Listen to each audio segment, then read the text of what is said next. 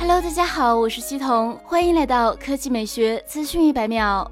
近日，苹果宣布，众多果粉等待两年的 AirPower 无线充电板，最终还是流产了。据外媒报道，本周五，苹果公司宣布，其无线充电产品 AirPower 因无法满足其高标准，已被取消。苹果硬件工程高级副总裁在一份声明中表示，经过很多努力，我们最终得出结论，AirPower 无法达到我们的高标准，我们已经取消了这个项目。向那些期待这次产品发布的客户道歉，但我们依然相信未来是无线的。苹果将致力于推动无线体验的发展。此前有消息称，AirPower 无线充电板由于发热问题导致延期，AirPower 芯片难以与正在进行充电的苹果产品相互通信，而且也无法有效解决其散热问题。又不愿意在内部加风扇，但只要加了风扇，就会有噪音。在夜间环境，人对噪音的敏感度会成倍提升，任何一点噪音就会被无限放大。对一向追求极致、极简用户体验的苹果来说，显然难以接受。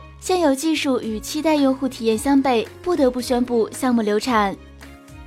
好了，以上就是本期科技美学资讯百秒的全部内容，我们明天再见。